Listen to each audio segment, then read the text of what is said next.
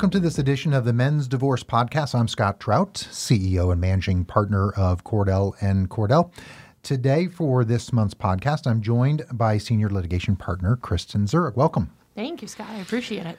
So, today uh, on this podcast, we're going to talk about one of the more troubling aspects of family law, and that is, and, and one of the things that are oftentimes difficult to deal with uh, from the attorney perspective and the client perspective, and that is abuse and neglect issues in family law. And so I thought, what better person to have than one of our uh, litigation partners? And so let's generally talk, Kristen, about kind of the role abuse and neglect plays in family law. And we'll get more specific into it, but you know, do you see it often in your practice? Uh, and, and kind of if you do, kind of uh, how often are you incorporating that or raising those allegations in family law? Oh gosh, the A word, as I call it, is dropped in almost every one of my cases. In the initial consults that I do, you will hear that often that mom is either physically abusive or emotionally emotionally abusive or verbally abusive to the children. And these are things that we have to wade through to figure out what's actually happening for the sake of the kids and for the benefit of our clients. Um, it, it involves a, a very big trigger of an awful lot of work on the attorney's part to see if what the client is saying is actually true and trying to prove it up. So is this something that you said it, it happens a lot in almost in most of your cases? Uh, do you ask the question in a consult with the client, or are they raising that issue? And uh, kind of walk us through that process for everyone listening. Sure. So usually when people come in my door, I'm asking them, why are you here? What's caused the breakdown of your marriage? And why are you sitting across the table from me? And that's when all of the stuff spews out of, well, mom drinks, mom does drugs, mom's been verbally and physically abusive to me in front of the kids, mom's mean to the children, mom's verbally abusive to the children. So then I have to sort of triage the problems that they're bringing to the table to figure out how best to prove that up in the court of law. So I, I assume that uh, in some states, I know uh, you can use misconduct, abuse, not only obviously in custody issues, but you can use it uh, for property division, attorney's fees. Right. You can do it in Missouri. You can do it in Missouri. The judges are, uh, any sort of abuse allegations like that are much more um, important when it comes to custody than it does when it comes to money. Um, it's a very rare situation when the property division is implemented in any way, shape, or form, affected in any way, shape, or form by abuse on mom or dad's part. Um, but I've seen it happen before in my 15 years of doing this. So, with the prevalence of the allegations of abuse, uh, so are you asking clients in these consults? Because obviously, I can imagine a guy would come in and let's just assume he has some bad facts. Uh, maybe he has some discipline issues with the kids. I mean, they're not volunteering that information, are they? And if they're not, how are you getting it out of them? And are you at that consult? that I'm not, if there's bad facts on our client side, on dad's side, usually uh, you don't come to the table and, and, and bring that in the first instance. Most folks that are sitting across the table from me are trying to make themselves look as best as possible. But as the case progresses, as I start to speak to mom's attorney, that's when I find out that there very well might be some issues on my client's side. And so if mom, you know, pulls and tries to make allegations against my client, then a guardian ad litem would be appointed. And I know we'll talk about that in a minute, but if I start to hear some of those things they're swirling, I will usually try to work with my client to, and it's a, it's a strong word, but to clean him up a little bit. So if he has problems with discipline, I'll send him, hey, I'm going to send you to a parenting class to give you a little bit better tools as to how to react instead of screaming or hitting. Um, I will suggest that he go to counseling to deal with his divorce, since divorce is a very emotional thing, and men, in my experience, process it a heck of a lot differently than women do. So, and we use we're throwing around the word abuse or the words abuse and neglect loosely. I mean, I think the first thing that comes to my mind is a physical, but there are many other types. Can you talk about the types of abuse and neglect that you've seen uh, in the number of years that you've been practicing in family law? I have. I've seen, unfortunately, seen physical abuse when the kids have come back from another parent's home with marks on them. I have seen, unfortunately, sexual abuse cases where I've we've had to make referrals to the Children's Advocacy, Advocacy Center to figure out um, if indeed that did happen. I've seen verbal abuse on the kids and kids shrinking when they're with the other parent. I've seen emotional abuse where the kids don't they, they act differently with both parents because the households are so different. And I've see now uh, pretty routinely I see alienation, which is a form of emotional abuse to the children. So, how do the judges feel? I mean, generally, uh, in your experience, when you're going to court, you're trying your cases, uh, are there varying perceptions, reactions uh, by the court system or, or degrees of reaction based upon the, the types of abuse that you've just uh, stated? Sure. The physical abuse and the physical abuse kinds of things the courts take obviously hugely seriously. They're going to make you either get a guardian ad litem or refer it out to the police or refer it out to the juvenile court system. So they don't sit well with that at all. The emotional and the, phys- the emotional abuse and the alienation, that's stuff that you have to really jump through some hoops to prove. So that's working with psychologists, working with custody evaluators to because the judge's job in any divorce is to make sure the kids can go back and forth between mom's and dad's house with the least amount of friction and, and problems possible. The judge wants to make sure that the two households for the kids are substantially similar. And if they're not, and if there's huge problems in one household, it's the judge's job to fix it. All right. So let's talk about a guy that comes in, uh, has some bad facts, uh, or at least bad allegations, whether they're true or not. You know, allegations that he's either physically or emotionally abusing the kids. Uh, what do you do? I mean, what, what's a guy to do with those? You know, how does he defend himself? What are your suggestions? How does he document? Let's just kind of walk through what you would tell a client. And you know, there's guys out there right now who, I mean, I see, I have seen it throughout my practice. The, you know, the allegations are loosely thrown out, and some are false, and it's terrible. So, what do you tell a client? What are they going to do? Sure. The the struggle in situations like that is when your client is coming with these allegations that are being made against them, it's like the spotlight's on them. And so in order to be successful, I've got to get the spotlight off of dad and put it back on mom for the bad behavior she's doing in terms of alienation or in terms of trying to turn the kids against dad emotionally. And so I need to get some other people on my client's side other than me. So I would get him to a counselor immediately if I needed to. So I have someone who can vouch for my client's mental health state and vouch for the fact that he's, when he relays to his children, he's not abusive. Um, I would ask for a guardian ad litem in court in a heartbeat because kids, unfortunately, are easily manipulated in a divorce case. And one of the things that I have found in my 15 years of doing this is that kids are more apt, unfortunately, to be hurt to hurt the parent that they know will take them back that if one parent is emotionally abusive to them, they will say unfortunate things about the other parent because they know that parent loves them unconditionally and they'll they'll they'll, they'll always be there for them regardless of how they act to that mm-hmm. parent. And so, a guardian ad litem is, is usually one of your best resources in cases like this where the allegations are flying fast and furious because they can investigate and they can order psychological testing and they can get to the bottom of the mudslinging contest. So before we talk about the Guardian, uh, and and there I know there are names uh, that are used in various states, and we'll talk about really what that person is. But let's talk about you know I always tell my clients you want to avoid the he said she said because without third party witnesses your guy's dead. You know it's typically I mean that's part of the challenge for us at Cordell representing guys is you know the stereotypes and and and the system working against him in some respects and it's made great you know leaps and bounds forward no doubt. But what does a guy do? I mean do they do they get experts? Do they get third party witnesses? And who they certainly can't be friends and family members most likely. I mean obviously you're going to have a, a, a number of those but what do you do to, you know, what do you tell a guy? What does he What does he do to secure witnesses? Sure. So there, uh, obviously, there are friends and family members that have seen you interact with your wife or seen you interact with your kids that can speak volumes about what's happening. When I explain a guardian ad litem is put on a case of mine, I'll tell my clients, look, you know, the only way for them to really understand the he said, she said that is coming is to get the full circle of the story. And the more people that can corroborate your story and your side of the story about what a good dad you are and how involved you are in the kids' lives, and then it's mom that comes home screaming out the, and your neighbors can hear her when she gets home every day instead of you. The more, the more often your story can be told by other people, the more. Uh, it's it's uh, got a higher level of veracity. Mm-hmm. I always ask my clients, "What's mom going to say, and who's going to back her up?" Mm-hmm. And if they only, oh, it's just her mom and her sister, well, then you automatically get a higher level of credibility because there's other people that can back up your story. But that's what I spoke of earlier: is making sure you have a cadre of people around you that can support your client's story.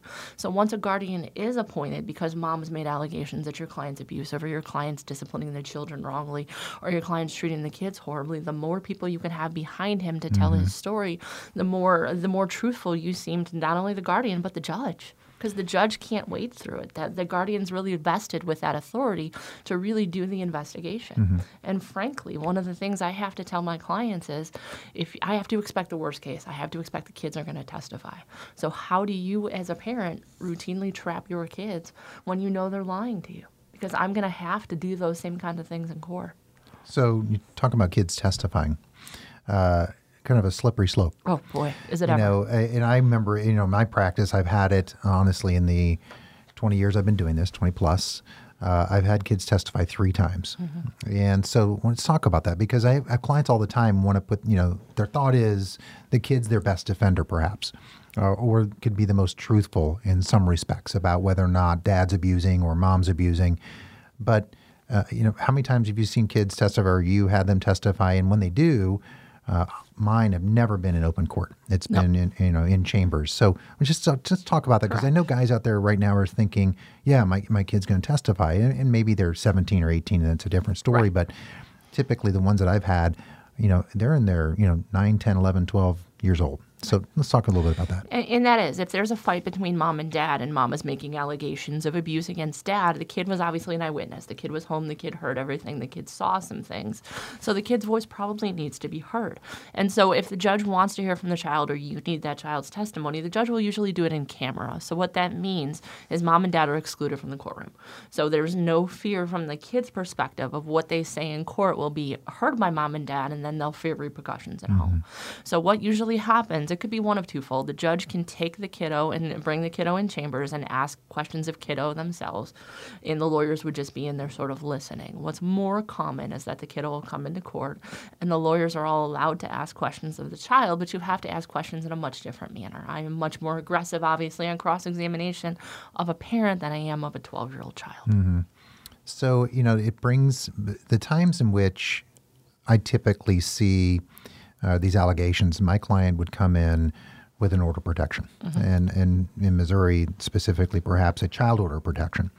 So, let's talk a little bit about that because, you know, that to me, and I have said this in seminars that we do around the country, it tends to be the single most over abused uh, remedy, uh, at least in, in St. Louis, Missouri, uh, because it's simply it's one sided. You make an allegation that doesn't need any proof, just has to have the appearance of meeting the elements of the order protection and a threat uh, or physical violence, and they get uh, an order protection. So, what do you do with a guy that, that, presents to you uh, this order? Let's just say it's a child order protection where uh, mom's making allegations that dad has assaulted or abused or, or neglected the child. What do you do? What does he do? Sure. You have to go to court and you have to take it to hearing.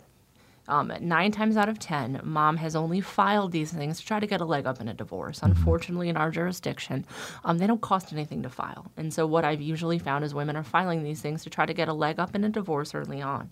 They're trying to get custody of the home, they're trying to get custody of the kids without paying the filing fee and actually filing for divorce. And so, one of the, the, the best strategies, because I think orders of protections, frankly, are red herrings. The likelihood of anything happening to the to the the depth and breadth of what mom has claimed in the filing is slim to none. I mean, and so what you end up having to do is you have to file for divorce to be able to start the case, whereupon the judge has a much broader view as to how to rule on questions of custody and questions of support. And then you try to minimize and try to get the judge to just keep your folks apart mm-hmm. and get rid of the child order. I mean, I'll be mm-hmm. honest with you, I haven't had a child order that the other side pushed a hearing in probably the last three years. Yeah. Because it's just a negotiation strategy. It's Right. effective. Yeah. It's effective as heck because it, it kicks your client out. They now don't have custody of the kids for two weeks, and they're they're left with no literally no moves on the chessboard but Right. forward. And they're going to get that either way, whether it's a child order protection, an adult abuse order protection. Either way, perhaps they won't be seeing the kids. So, what? Let's talk about because there's some dangers, and I always counsel my clients uh, when they want to go to hearing, because oftentimes you have to. You either because the allegations are so ridiculous, perhaps, or they're faulty in their face. What are the risks of losing? You know, Sure. what happens if you have a finding of abuse? Uh, and obviously, there's some issues with owning and possessing a firearm that we won't talk about. But uh, what happens in your custody case? In a guy's custody case, if he takes that order of protection to trial and the judge simply just wants to take the easy road, even though perhaps the facts aren't so great, uh, for mom and as she's pled and rules against the client, what happens? The the negative part about forcing an order of protection to hearing for me uh, is twofold. Number one, if you're successful and you actually get it knocked out of court, there is nothing that stops mom from going in the next day and filing one again. Mm-hmm. There there's no there's no res judicata. There's no concern. She can literally go back the next day. So you are continuing to fight the fire. Um, but my bigger problem is if I take it to hearing and the judge really rules against my client and finds that my client was abusive to mom, it has a negative effect on the custody statutes. My custody statutes, you have to plead to the court that there has not been any sort of domestic violence. And if there has, the judge can limit your time with the children. And so that's where, upon some settlement negotiations and dealing with these things, to just keep mom and dad apart and try to get this red herring of abuse off the table to focus mm-hmm. more on custody and what's best interest of the kids is what makes the most strategic sense because your client could lose. And if it is, if it is, a, if it is entered and it's against your client, it's a misdemeanor. Wow. So now you have criminal back. So it's going to show mm-hmm. up on a criminal background check. It'll show up if it's a kid one. It'll show up on a child abuse and neglect search. So if you wanted to volunteer at your church and spend time and coach your kid's baseball team, you're not going to be able to do mm. that if you have a negative finding against you. And, and my clients, and I think the big struggle for guys that are thinking about this or facing it, is that they want to they, they want to prove themselves right. You know, mm-hmm. these are spurious allegations, and uh, and and keep in mind, there are some that are true, no doubt. Right. I mean, not to say every single one is a stretch or false, because that's just not true. We know that. We have guys that have bad facts and they realize it. And if they don't, then we bring them to the table to get them. To, but the point being is, for me, it was always a challenge, and I imagine for you as well, uh, to tell your client, look, we need to get this resolved because the, the negatives outweigh the positives if we take it to trial and lose. Because judges are derailed by emotion. Jail or judges try to take the safe route at times and status quo, and they may, I remember, gosh, in the early 90s, there was a judge on the bench who would always say, well, look, I'm just going to issue an order. I don't care what the facts are. I'm just going to keep you both away from each other. And that's just the way it's going to be. And we didn't have many choices, you know, because it's a lengthy appeal process mm-hmm. and your chances are losing. So the, the, the point is, is what do you do with, how do you counsel clients? The ones that are listening now that have that, that are faced with that decision. Do I try to get this resolved? Um, you know, agree to something that's maybe outside of the order protection? How do you counsel them and tell them it's in their best interests that they do it? You know, knowing the consequences of a finding if you were to lose. Sure the what all my clients want to do is be heard. Where mm-hmm. there's been spurious allegations when they've been accused of doing something that there is no way on God's great green earth that they did, they want to be heard. And they want the chance to tell their story. So they're you know whether you have it in a limited form in an order of protection or whether you have it in a full-on divorce trial, I would much prefer to take his entire case to trial because then I could use mom's filing of the adult abuse order of protection or the child order of protection and her willingness to back off those allegations after she got him out of the house and kept him away from from mm-hmm. the kids. I use it to destroy her credibility. Yeah. And, so when your when your client is looking for his credibility boost in front of the judge, for him to be willing to take a stand to say, "Look, I don't like this. I'm it was wrong, but I'm willing to take a step back for the sake of the kids and for the sake of moving our case forward and for the sake mm-hmm. of getting me divorced from this woman that's causing me all sorts of distress." It makes you look like the stronger person and the stronger parent to the yeah. judge. And, and you know, I know we focus a lot, and we have because typically on on guys being and I'm not going to use the word, I mean, the recipient mm-hmm. of the allegation, you know, someone who is the aggressor. But, but we have guys that are the victims. Oh, or, that's true. I mean, of physical violence, no doubt. Um, and I have one, and, I, and, and we'll just jump forward and then I'm going to kind of loop back into mm-hmm. the process here. But uh, I can tell you what guys face is, that, to me, probably one of the more stronger challenges is convincing the bench that they are victims of physical violence. Correct. As a guy. Correct. And, and, and I always tell this story because it, it was so unbelievable in my experience in my walk with the very first time I had a guy uh, whose wife got upset that the marriage was over. And, and our guy was pretty clean in terms of facts. It just they just fell out of love. Well, she decided to take a, a frying pan to his face, and you know he was laying on the couch asleep, and she just smashed him across the face with a frying pan and broke his orbital socket. Mm-hmm. So he goes obviously to the hospital, and, and, you know he has to have surgery, and so we file an order of protection, and uh, it was denied. Uh, and so I walked back in, and, and so it's set for a full hearing because it was he wasn't granted an ex parte, which is kind of without notice. And I looked at the judge and I said, Judge, let me show you the pictures of my client's face and his police report. And mom was arrested and charged with assault. And his, the, the judge's reaction was, Why didn't he defend himself? and it was crazy. I looked at the judge like he had literally lost his mind because, and I even said, I said, Judge, if I came into you representing the woman, you would never, ever say, why did she not defend herself? And that's kind of the, and I don't know what your experience is, but uh, ultimately we never did prevail. A judge convinced uh, us to just raise it at trial in the domestic case. And we had kids in there and we didn't get any relief. And that is, to me, one of the huge stereotypical issues that guys face when they're the victim. Uh-huh. Is, you know, we're supposed to be men, you know, and strong and capable of defending this woman who was obviously one half of his size anyway, but yet she took a weapon, right.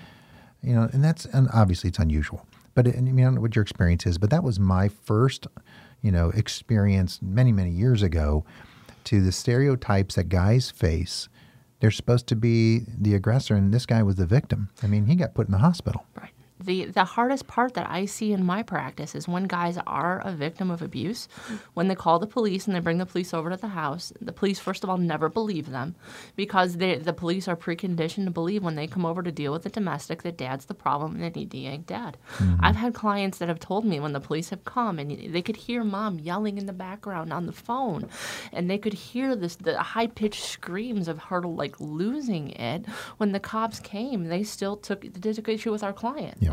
And it, the other thing, unfortunate part that I find is because the cops don't believe them and they're reluctant to take their story in the first instance, the, the men don't want to see it through. Mm-hmm. I've had a number of clients that have come and sat across the table from me, told me that they've been abused by them, their wives. They have told me the stories. It meets the statutory definition of abuse, but they never went to court to get an order of protection mm-hmm. because it's just not, uh, men don't think they're going to be believed. Yeah. And so I, I guess my advice to men out there that if you are undergoing abuse and you are taking abuse from your wife, you need to go and report it. Yeah.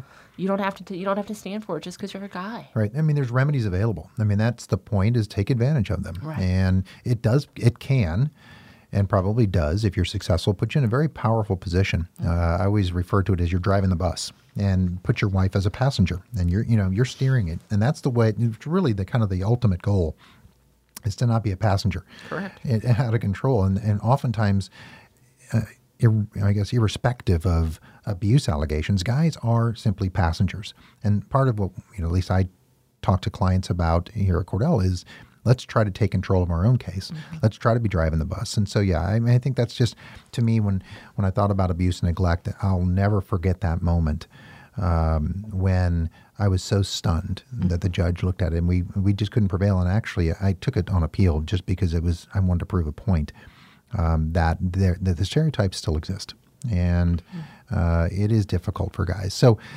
let, us move on to we've talked a lot about what this guardian ad litem is, and every state around the country has a different word for it. It could be child advocate. Mm-hmm. Uh, what what is typically when a court appoints someone?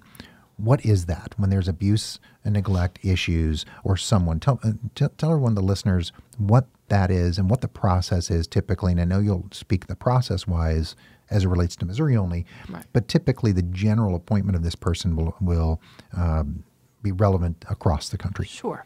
So whether uh, uh, you know we call it a guardian ad litem, some states call it a conservator, some states call it a child advocate, but one is usually triggered when there are allegations of abuse or neglect raised. So whether it's emotional abuse, heck, I, I just had one appointed where there was allegations of um, educational neglect that we have a mm. child who's severely behind and my and that the child needs to get caught back up and mom isn't doing what she needs to do to make that happen and so the, the judge appointed this person to, to weed through the he said she said stuff in the case to do an, an investigation is a strong word but mm-hmm. they are going to go through the facts to figure out exactly what's happening and make recommendations to the court that is in the child's best interest and so when mom is throwing allegations at you and you don't know how to defend them it's time to get a third third party on your side. Mm-hmm. And a a guardian will do the work. I mean, no matter where you get them appointed, as long as you appoint someone that you trust and you know professionally or your lawyer knows professionally, they will do the work because they have to answer to the court uh, if they don't. And so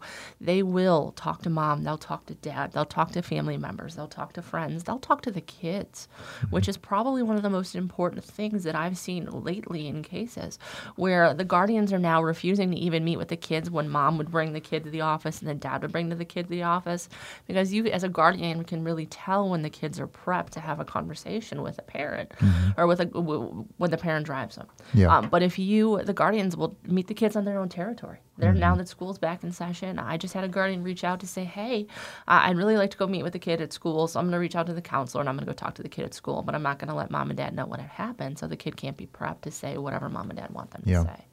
And so they after they do this level of investigation, they're going to report back to the court what they actually did find.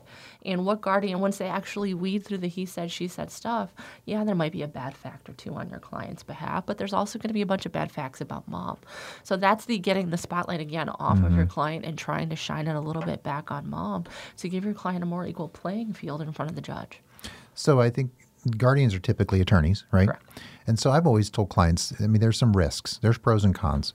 Um, I, because, and I always put it this way, and it, and, it, and it can be misinterpreted, but it's a harsh way to say this. And I always say that guardian ad litem appointment or an attorney uh, advocate or a child representative, whatever the term is in your state, uh, it can be much like calling an electrician and appointing an electrician to do an investigation. Now, guardians are trained, no doubt, but I think they're asked to do an investigation and analysis and recommendation that perhaps, depending upon the circumstances, far exceeds what their competency level would be.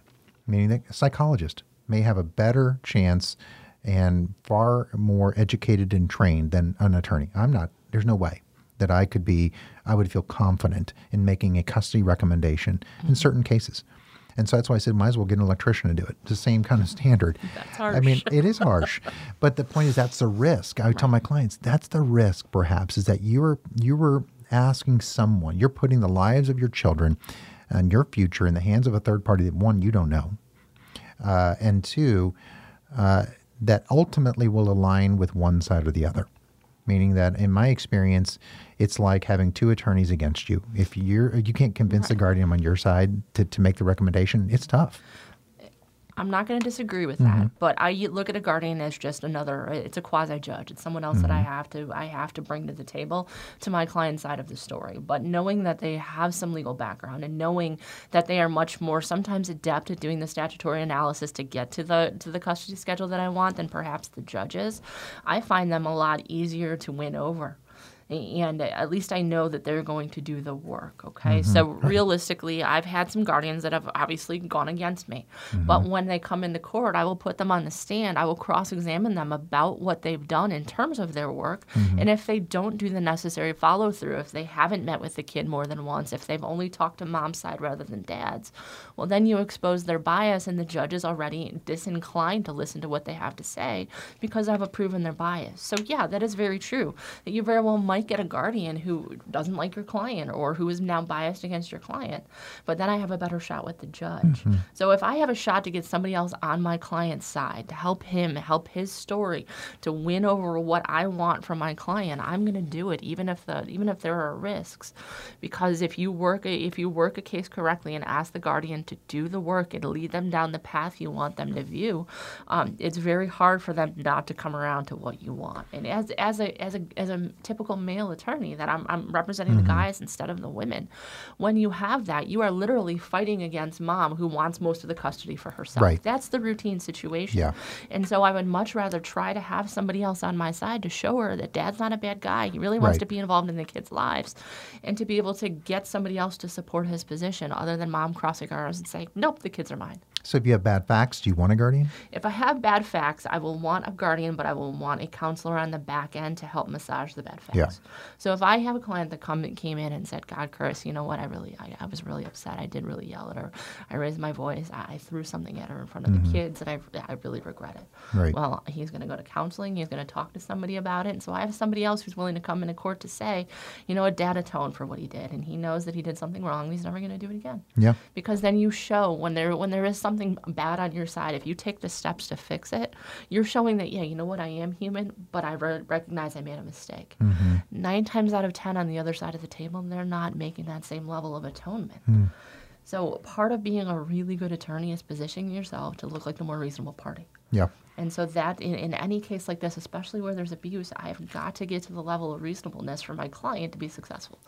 So, and I've said this to, to guys in seminars that we do, educational seminars. I, I always said that I don't think there's a set of facts absent significant child abuse that I couldn't deal with. Mm-hmm. You know, drug, alcohol, gambling, agree whatever. I mean, I think you can position your client through counseling, treatment, convincing the guardian. I mean, I think we can do that. We can deal with those types of issues. Okay. So, so let's talk about do you how often do you get to pick the guardian? If you if the other side acknowledges that one is needed, then you'll always have a conversation with the other side about someone you both can agree upon. So usually when I'm doing it, I'll, I'll hand over a list of five to ten people that I, I know will do the work, and then I let the other side pick, knowing full well that one of the ten people will will be fine. Yeah. Um, if the judge randomly picks one, sometimes that happens. Sometimes the judge is trying out somebody new and wants to give them a shot. Well, then I have to go into full sale mode. Then I Yeah. have to be able to work with my client to position his case and his responses in his meeting with the guardian ad litem in such a way that it wins the client, uh, the, the guardian over to his side. So, you know, I guess maybe now's a good time to sort of talk about what's going to happen in some of your meetings with a guardian. Yeah. I, I mean, they're they're gonna want your history of how you and mom met, and they're gonna want to know how you and mom broke up. But they're gonna try to ask you some really tricky questions to see what kind of insight you personally have of, of yourself as a parent. So a common question they're gonna ask is, "What is your strength as a dad? What, what do you do? What do you do well? What could you do better?" And, and you had better have an answer to come Yeah. in to be able to say that. So yeah, if it is, yeah, I yell a lot when I'm really upset. Maybe I can find a better way to deal with my anger when it comes up. That shows some insight on the guardian's behalf. Yeah. It's like you know, I always tell the clients when you're testifying, you better know all your kids' friends' names. Bingo. what size shirt and shoes and pants they wear. I mean, it's funny when you know I started doing this, and I have five kids. I was thinking, gosh, I don't even know what size shirt they wear. And I'm not getting divorced, but you know, it is. It's you kind of fall into those roles again. But it's about preparation. You know, I always talk client appearance and preparation and presentation. No, it's the most important. I had, in that same vein, I had a guardian at, bring out the pediatric records because every time a kid gets shots, you have to initial for it. Mm-hmm. Yeah. Pointed out, hey, if you're really so involved, how come you didn't go to any of these shot appointments in the first five years? Right. And my client couldn't explain his way around it. Right. Um, but it, it is preparation and it's having some insight on what you do well as a parent. And it, you know, another trick question guardians will routinely ask you is, "What does mom do that's good?" Now, when you're in the heat of contested custody litigation, it is very, very hard for you to find anything positive to say about your ex. I fully acknowledge that. But you have to pull the emotion aside and look at her as a mom to your kid and find something remotely nice you can say mm-hmm. about her Yeah. because then that pitches because you have to expect that she's hot mad and she's not going to be saying those same nice things about you Yeah. so what you've just done by that and in able to in being able to lob a compliment over the table to your ex you have made yourself look more reasonable to the guardian Yeah. if she came in and just railed on your client for 45 minutes, but your guy said, you know what, I know she hates me, but uh, I, but I, I appreciate how well she takes care of my kid. She's really involved with him. She reads him a story every night. I think that's really great. be normal. You know, I mean, it is a sense Right. of normal. I mean, it's one of the most difficult times in your in the guy's life, but it is. It's gosh, preparation is everything, and that's kind of one of the things I want to get across and have you talk about, which is so key. Is and I think honestly, uh, it's perhaps one of the plagues in family law is we have attorneys who don't focus on the more important things of you know I've talked about this in seminars financial statements just reviewing but more importantly prepping for meetings with the guardian gosh spending some time doing that so um, let's talk quickly in transition. We, we we touched briefly in the very beginning about parental alienation syndrome, and I talk about this in the, my seminars at night. And I and I ask the question, and I can tell you I've been doing this for a long time. and uh, over a hundred seminars probably, and I always say, how many guys have heard of parental alienation syndrome? Raise your hand, and it's one, maybe two. Okay. And so I'm sure there's guys out there now. They're googling it while we're talking, but tell them a little bit about PAS, how you use it. We have you know five minutes left uh, in our podcast, so why don't you just kind of go through that a little bit? Sure. So you're going to find this is something that is talked about routinely in family law circles. And this is a situation that you find yourself in whereupon the kid in the situation just wants to have nothing to do with the other parent. No matter what you try to do to break back in with into your relationship with your child, if your kid is completely and utterly turned off, the fair word to use for it is alienation. So whether the kid was alienated by some of your own behaviors or whether the kid was alienated by things mom has said or done, that's something that you need to address if you have any hope of having a relationship with that child. I mean, one of the, you know, with through the research that I've done and through the work that I've done with psychologists, you can identify alienation by, you know, a, a kiddo that vilifies the other parent, that just uh, views them as the uh, as the guy in the, I mean, the worst guy ever you can imagine. Mm-hmm. They have a litany of all of the things dad has ever done wrong. If you ask the kid what dad, what dad's done right, the kid can't come up with an answer. Hmm. That the story seems like really, really rehearsed, right? And because mom's helped him rehearse it but and there's no justification for that level of hatred that the kid has towards that parent. Hmm. Um, for example, I had a case where upon mom severely alienated the older child from my client. The kid got on the stand and just railed on dad for 20 minutes. Wow. And the, the judge said, Tell me something nice about dad. And the kid couldn't do it. Oh. And the judge found that that mom had alienated the kid from dad, and so in his final order, the kid was if kid didn't go and see my client, my client got a discount on his child support because of mom's bad acts. Yeah. But when you have that level of alienation, you either need to make sure the guardian is 100% on your side in terms of proving that up, or you need to get a psychologist who's able to come into court, prove that's what it is, to mm-hmm. be able mm-hmm. to get some relief for it, to either force visitation, force therapeutic reunification, or if you can't and that's not an option well, then at least mom, you know, gets it in her, uh, gets a financial problem because of the bad behavior she right. did and ruining that relationship. I mean, it's terrible. It's, uh, and I can tell you, well, I tell guys 97, 98% of guys will see some form or variance of PAS. Mm-hmm. It, it is natural. And I always give them an example. And my example, I mean, very similar to instances, is uh, dad moves out because one of the things that guys move out because they just don't want to be in the house or they're physically removed. And mom begins this pattern of alienation where child says, "Well, why hasn't Dad come to my ball games?" Well, you know, um, he's got a new family now, and he's with his new girlfriend, and uh, he's got a new child. It's her child, but I will always be here for you. And I loved you, and I wanted to keep Daddy and Mommy together, but Daddy had different plans. I mean, can you imagine what that does to a seven, eight, nine, ten year old? Just devastating. Turns the child, or why didn't I, Daddy call me on my birthday? Well, we know Dad did. Mom just hung up on Dad, and Dad dropped off a present, but Mom threw it in the trash. Right. So you know, Mom will say, "Well, you know, um, since Daddy moved out, he doesn't give us any money anymore." But I'll be here for you, and I'm going to work three jobs just to make sure I can get you a birthday present. What I usually and those are all those yeah. are all very true examples, and you see that routinely in high conflict custody cases. Um, but I've literally seen both sides of the alienation coin. I've seen children that have refused to have a relationship with the dad, and the mom has been hurt financially as, as a result. But on the flip side, I've seen kids that have had enough of the alienating behavior mm. of mom. They can't take it anymore. They notice that dad's house is less stressful. There's less of a constant focus on the divorce, and so the kids will decamp. Uh, the alienators mm. will have been successful enough to alienate the kids kids right out of their own relationship with them. Right. So I've seen both. I've seen both sides of the coin. But if you're a dad that finds yourself in that situation where your kiddo does not want to have any contact with you, you owe it to your kid to be able to help extricate him from the situation and do everything you can humanly do to force contact. I could not imagine as a parent walking away from that without giving my all. No, no. So, I've I had a client who had been uh, divorced and the subject of not only parental alienation during the divorce but post divorce. And we tried to do reunification. Uh, child was 17, just wasn't going to happen.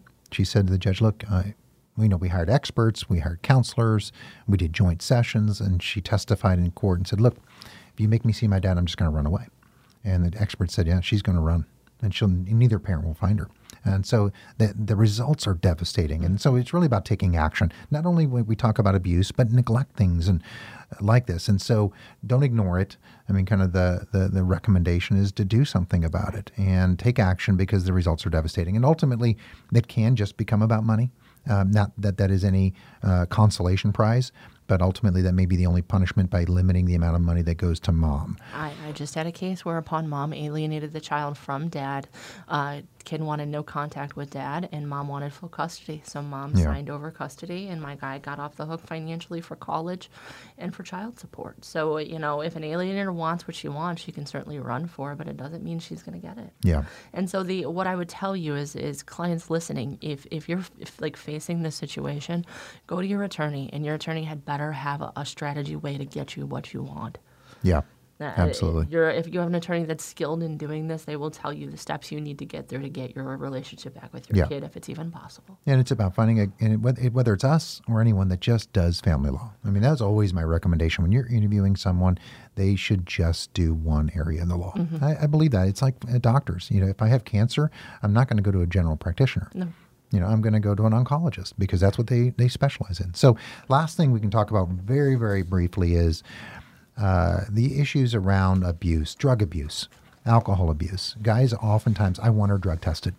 So, how do you deal with that? The guy comes right out of the gate saying she's smoking marijuana, she's doing drugs, uh, and you know we talk about their their history together. Right. What do you tell a client? All right. So I tell a client, when was the last time you saw her do it? When Mm-hmm. can you prove that she's actually done it?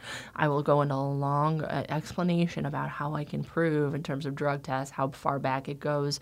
When you do a hair follicle test, in terms of the uh, how much drug they find in her hair will show how much she's used. Mm-hmm. But the caveat is, if the judge is going to order her to do it, he's going to order you to do Right. it too.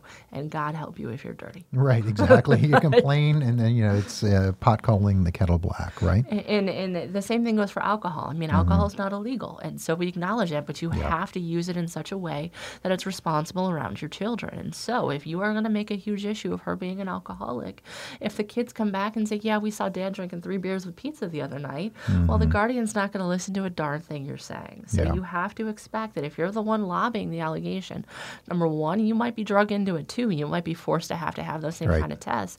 But number two, you might have to pay for it. Mm-hmm. So I, I had a client demand SoberLink on, on, on, on mom saying that she uses she uses alcohol this time while she has the kids. SoberLink is expensive. It's like 300 bucks a month. My client had to pay for it for three months to see if she was actually on alcohol. And so you have to expect that if you're going to make these allegations, you better back them up. Yeah, and be able to prove it. I mean, I, I, I'll tell the clients, look, if, if it comes back clean, I mean, it does your your kind of um, credibility damage, especially when you go forward. You just wasted time. So you just have to be certain because that is that's a big thing. But the, you know, it's a risk reward. I mean, if you can you know get a positive test on her, huge, huge Right. payoff potentially. But you got to be prepared. You have to be clean, uh, and so that's kind of uh, my perspective on on at least drug testing and hair follicle. There are ways. It's just have that communication with your attorney about it because it's it's a, another opportunity when you're dealing with abuse and neglect issues. So, all right, that's all the time we have for today. Uh, I want to thank Kristen for her invaluable insight and experience and kind of telling us a little bit about her uh, cases and clients. And so, thanks for joining us. Thanks for having me, Scott. So make sure to check out all of the news and the information podcast videos uh, that are on mensdivorce.com. Check uh, Men's Divorce out on Facebook and Twitter at Men's Divorce News. And make sure to download our Men's Divorce Source app on the App Store. Again, thanks for joining us. I'm Scott Trout, CEO and managing partner of Cordell and Cordell. Hope this was helpful to you all out there. Until next time, have a great week.